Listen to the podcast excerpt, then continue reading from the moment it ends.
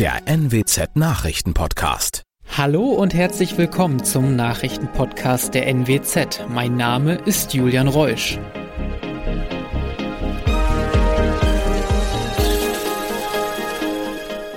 Und das sind die regionalen Themen des Tages. Geschäftsführer der Zukunft Emden fristlos gekündigt. 4 Verletzte bei Unfall auf Cloppenburger Ortsumgehung. Und Tipps von der Polizei, wie man sich jetzt gegen Einbrecher schützen kann. Bernd Burek, seit 7 Jahren Geschäftsführer der Zukunft Emden, wurde fristlos gekündigt. Das wurde in einer Sitzung des Aufsichtsrates mehrheitlich entschieden. Damit wird Oberbürgermeister Tim Krüthoff einen weiteren von ihm ungeliebten Geschäftsführer los. Dass er und Burek ein zerrüttetes Verhältnis haben, ist ein offenes Geheimnis. Zuvor musste schon Stadtwerkechef Manfred Ackermann gehen. Ob die Kündigung Bureks auch durchgeht, ist offen. Sein Vertrag läuft erst 2024 aus. Ihm ein schwerwiegendes Vergehen vorwerfen zu können, scheint kaum möglich. So könnte es auf einen Auflösungsvertrag hinauslaufen. Nach Informationen der Nordwestzeitung soll aber der Oberbürgermeister versuchen, dennoch etwas zu finden, das er gegen Burek und eine weitere Mitarbeiterin verwenden kann. 4 Personen sind am Mittwoch bei einem Auffahrunfall auf der Cloppenburger Ortsumgehung verletzt worden. An diesem Zusammenstoß auf der Höhe der Auffahrt und Abfahrt Cloppenburg-Beten in Fahrtrichtung Emsteg waren 5 Fahrzeuge beteiligt. Nach ersten polizeilichen Erkenntnissen hatte eine 22-jährige Autofahrerin ein Stauende zu spät erkannt und war aufgefahren. Dadurch wurden die anderen Fahrzeuge aufeinander geschoben. Die dunkle Jahreszeit ist angebrochen und in dieser steigen die Zahlen von Hauseinbrüchen. Daher haben wir mit Ricarda von Segan, Pressesprecherin der Polizei Delmenhorst, Oldenburg-Land, Wesermarsch gesprochen, wie man sich am besten in der eigenen Wohnung oder dem eigenen Haus gegen Einbrecher schützen kann.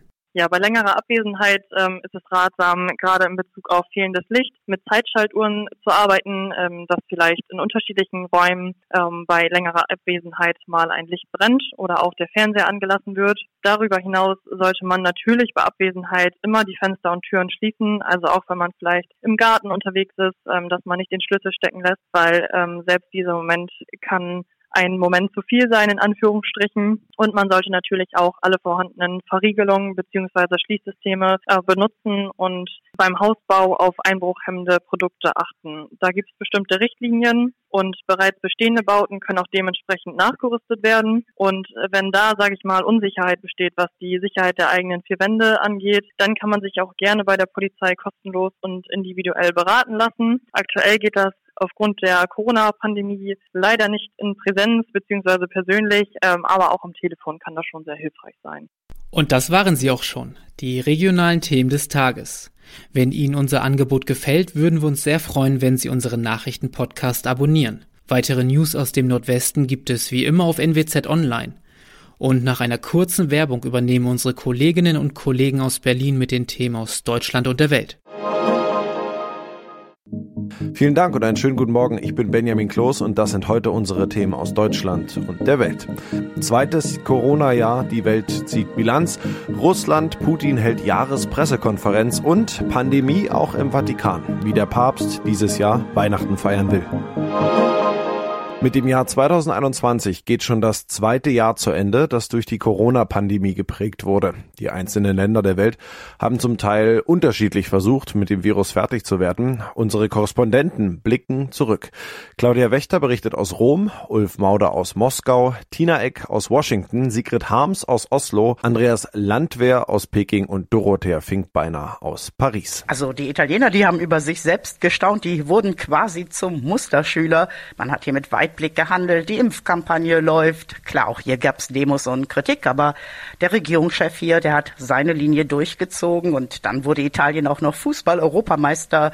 Da war nur noch Party, Optimismus pur und jetzt das böse Erwachen, Omikron. Man sitzt eben doch im Corona-Hamsterrad. Ja, hier in Russland behauptet Präsident Putin zwar, das Land komme besser durch die Pandemie als andere, aber Experten sehen das anders. Es gibt mehr als 300.000 Tote bisher. Das Statistikamt hat sogar noch höhere Zahlen. Die Impfquote ist mit nicht einmal 60%, vergleichsweise niedrig. Westliche Impfstoffe sind gar nicht zugelassen und den einheimischen Vakzinen, allen voran Sputnik V, trauen viele Russen nicht.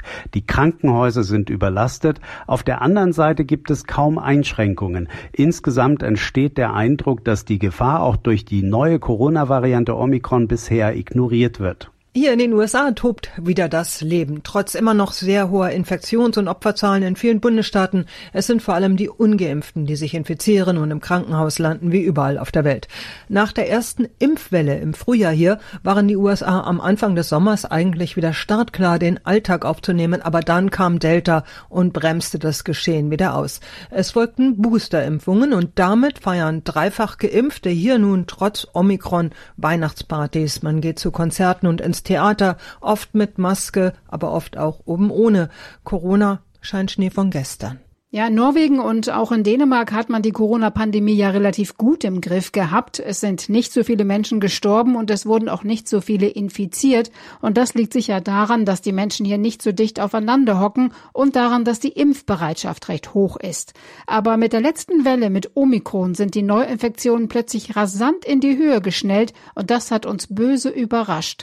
Nun ist das öffentliche Leben wieder eingeschränkt und das versaut so manchem das Weihnachtsfest. China ist besser als andere Länder durch das zweite Corona-Jahr gekommen. Das bevölkerungsreichste Land verfolgt eine strikte Null-Covid-Politik, sodass schon auf kleine Ausbrüche sofort mit Massentests, Zwangsquarantäne, Ausgangssperren oder Reisebeschränkungen reagiert wird.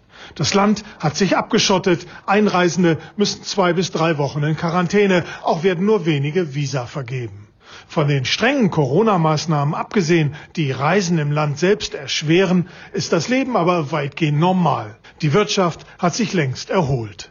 Allerdings hat die ansteckendere Delta-Variante die Null-Covid-Politik bereits erschwert und Omikron dürfte eine ganz neue Herausforderung werden.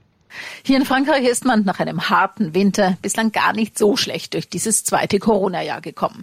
Die Regierung setzte dabei auf eine Kombination aus Leben genießen lassen und Impfen. Restaurants wurden schon früh wieder geöffnet, Schulen bis auf eine einzige Woche nie geschlossen. Geimpft sind hier inzwischen über 91% der über 12-Jährigen. Größere Proteste sogenannter Querdenker gab es nie. Nur im Sommer gingen Menschen an mehreren Wochenenden gegen den 3G-Pass auf die Straße, der hier fast überall vom Bistrobesuch bis zum Fernzug Pflicht ist. Warnungen vor einem offenen Einmarsch in die Ukraine, diplomatische Konsequenzen aus dem Urteil zum Tiergartenmord, die umstrittene Gaspipeline Nord Stream 2. Die Beziehungen zu Russland sind schwierig. Wie der russische Präsident Wladimir Putin diese und weitere Themen sieht, wird heute an diesem Donnerstag bei einer großen Pressekonferenz in Moskau erklärt. Inszenierung gehört traditionell auch ein Stück weit zu dieser Veranstaltung. Christian Thiele berichtet aus Moskau. Russische Truppen an der Grenze zur Ukraine, aber auch das Angebot einer Sicherheitsvereinbarung mit dem Westen.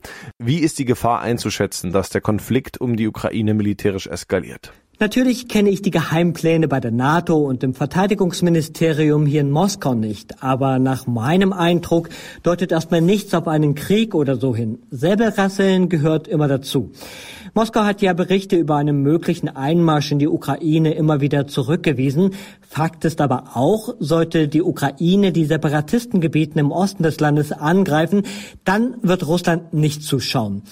Dem Kreml, dem geht es erstmal nun darum, dass viele seiner Forderungen im Westen durchgeboxt werden. Zum Beispiel, dass das Nachbarland Ukraine nicht in die NATO aufgenommen wird. Wer ist in Sachen Nord Stream 2 am längeren Hebel? Könnte Putin Deutschland und Europa wirklich in eine Energiekrise stürzen, wenn er den Gashahn zudreht? Oder ist Putin auf den Westen als Abnehmer zu stark angewiesen? Wenn Putin den Gashahn zudrehen würde, klar, das würde man schon in Deutschland merken, aber auch Russland ist ja nicht der einzige Energielieferant. Vielmehr würde Moskau seinen Ruf als verlässlicher Partner, der Gas und Kohle schickt, verlieren und damit ja auch auf lukrative Einnahmen in der Zukunft. Moskau dringt aber seit langem darauf, dass die umstrittene Pipeline Nord Stream 2 in der Ostsee endlich in Betrieb geht. Die Genehmigung, die zieht sich in Deutschland weiter in die Länge. Ja, wie steht es mit dem Blick nach innen gerichtet um Putins Machtposition? Welche dringendsten Fragen würde die Bevölkerung stellen? Kann sie auf Antworten bei der PK hoffen? Naja, die meisten Russen interessiert eh nicht sonderlich, was Putin zur Ukraine oder zu den diplomatischen Spannungen mit Deutschland zu sagen hat. Die haben andere Probleme. In den Supermärkten, da sind die Preise gestiegen, die Arbeitslosigkeit, die ist hoch.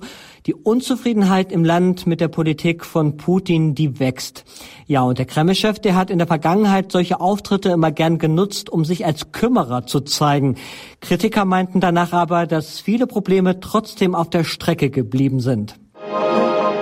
Ja, auch der Papst muss Weihnachten wieder im Pandemie-Modus feiern, mit weniger Pilgern und einem leicht veränderten Programm, denn Omikron ist auch in Italien im Anmarsch. Vermisst die Angst vor einer neuen Corona-Welle die Festtage am Vatikan? Claudia Wächter berichtet für uns aus Rom. Kann man überhaupt Pilger und Touristen derzeit treffen auf dem Petersplatz oder sitzt der Papst mehr oder weniger allein im Vatikan?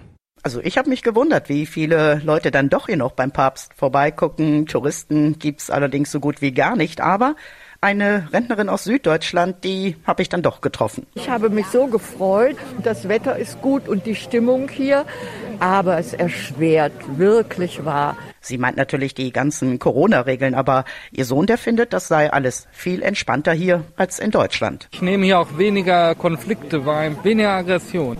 Tja, die italienischen Lebenskünstler hier. Also die Lichter auf dem Petersplatz gehen trotz Omikron nicht aus. Nein, der Weihnachtsbaum strahlt natürlich und viele machen da auch Selfies. Es gibt auch wieder eine Riesenkrippe aus Peru dieses Jahr, die Heiligen Drei Könige. Die kommen da auf Lamas und mit Quinoa-Samen. Powerfood fürs Jesuskind. Und wie sehen die Anti-Corona-Maßnahmen beim Papst denn genau aus? Ja, die Messe morgen, die hat der Papst wieder vorverlegt auf den frühen Abend. Es werden auch wieder weniger Gläubige in den Petersdom gelassen, aber zum Segen Urbi et Orbi am Tag danach, da können sich dann alle hier auf dem Petersplatz versammeln. Also Touristen sieht man kaum. Gibt's denn für die wenigen, die da sind, so eine Art Corona-Rabatt? Ja, falschen kann man hier eigentlich immer, aber das nützt wenig, sagt Mirko. Das ist auch ein Souvenirverkäufer hier im Vatikan. Der bleibt auf seinen Papststatuen sitzen. Es ist hart, sagte er mir. Es gehe nur noch ums Überleben. Und jetzt auch noch Omikron. Es wird weitere Einschränkungen hier geben. Also noch weniger Besucher, noch weniger Geld in der Kasse. In unserem Tipp des Tages geht es heute um Sissi, Lorios Hoppenstedts, Aschenbrödel und das Traumschiff. Es gibt so einige TV-Weihnachtstraditionen bei uns, natürlich auch in diesem Jahr, aber es gibt auch Neues zum Fest, etwa eine Spezialausgabe der Musikshow The Masked Singer. Thomas Bremser berichtet. Schauen wir uns erstmal die Klassiker an. Was erwartet uns da über die Festtage im TV? Ja, unser Lieblings-Kevin ist an Heiligabend mal wieder allein zu Hause. Ich habe geduscht und jedes Körperteil mit richtiger Seife gewaschen. Auch alle meine wichtigen Stellen, sogar zwischen meinen Zähnen und meinem Bauchnabel. Schon zum 8. Mal in Folge zeigt Sat.1 den Film ab 20.15 Uhr. Das erste zeigt parallel Sissi und im ZDF läuft auch wie immer Heiligabend mit Carmen Nebel.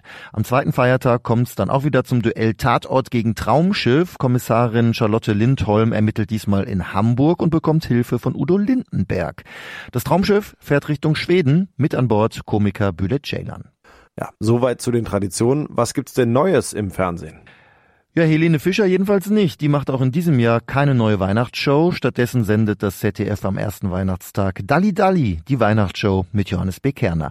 The Masked Singer ist ja ein totaler Hit bei ProSieben. 2 Staffeln gab's in diesem Jahr mit den Siegern Sascha und Alexander Klaas. Am zweiten Weihnachtstag gibt's ein Weihnachtsspecial. 3 Promis verkleiden sich unter einer Maske, ein Rentier, eine fette Gans und ein Geschenk mit Kulleraugen. Und 3 Promis müssen erraten, wer da so singt auf der Bühne. Unter anderem sitzt Ray Gavi wieder im Rateteam. Weg vom TV mal zu den Streaming-Kanälen. Was gibt's da auf Netflix, Amazon und Co.? Was kannst du empfehlen? Ja, ab Heiligabend gibt's bei Netflix ein echtes Film-Highlight, Don't Look Up, eine Satire mit Leonardo DiCaprio und Jennifer Lawrence. Die kommen aus der Wissenschaft und haben eine schlechte Nachricht an die Politik. Ein Komet rast auf die Erde zu. Dieser Komet ist ein sogenannter Planetenkiller. Zum jetzigen Zeitpunkt, denke ich, sollten wir die Ruhe bewahren und sondieren. Die Wissenschaft warnt, die Politik wartet. Aktueller könnte ein Film kaum sein. Wer lachen will, dem kann ich das Weihnachtsspecial von Carolin Kebekus empfehlen auf Netflix. Ansonsten gibt's auf allen Diensten jede Menge Weihnachtsklassiker. Und das noch, es gibt ja die unterschiedlichsten Traditionen zu Weihnachten. Wir haben uns mal bei den Promis umgehört. Unter anderem hat uns der Komiker Otto verraten, dass bei ihm Weihnachten eine Sache der Pünktlichkeit ist. Und SPD-Generalsekretär Kevin Kühnert hat seit langen Jahren eine ganz besondere Aufgabe bei sich in der Familie.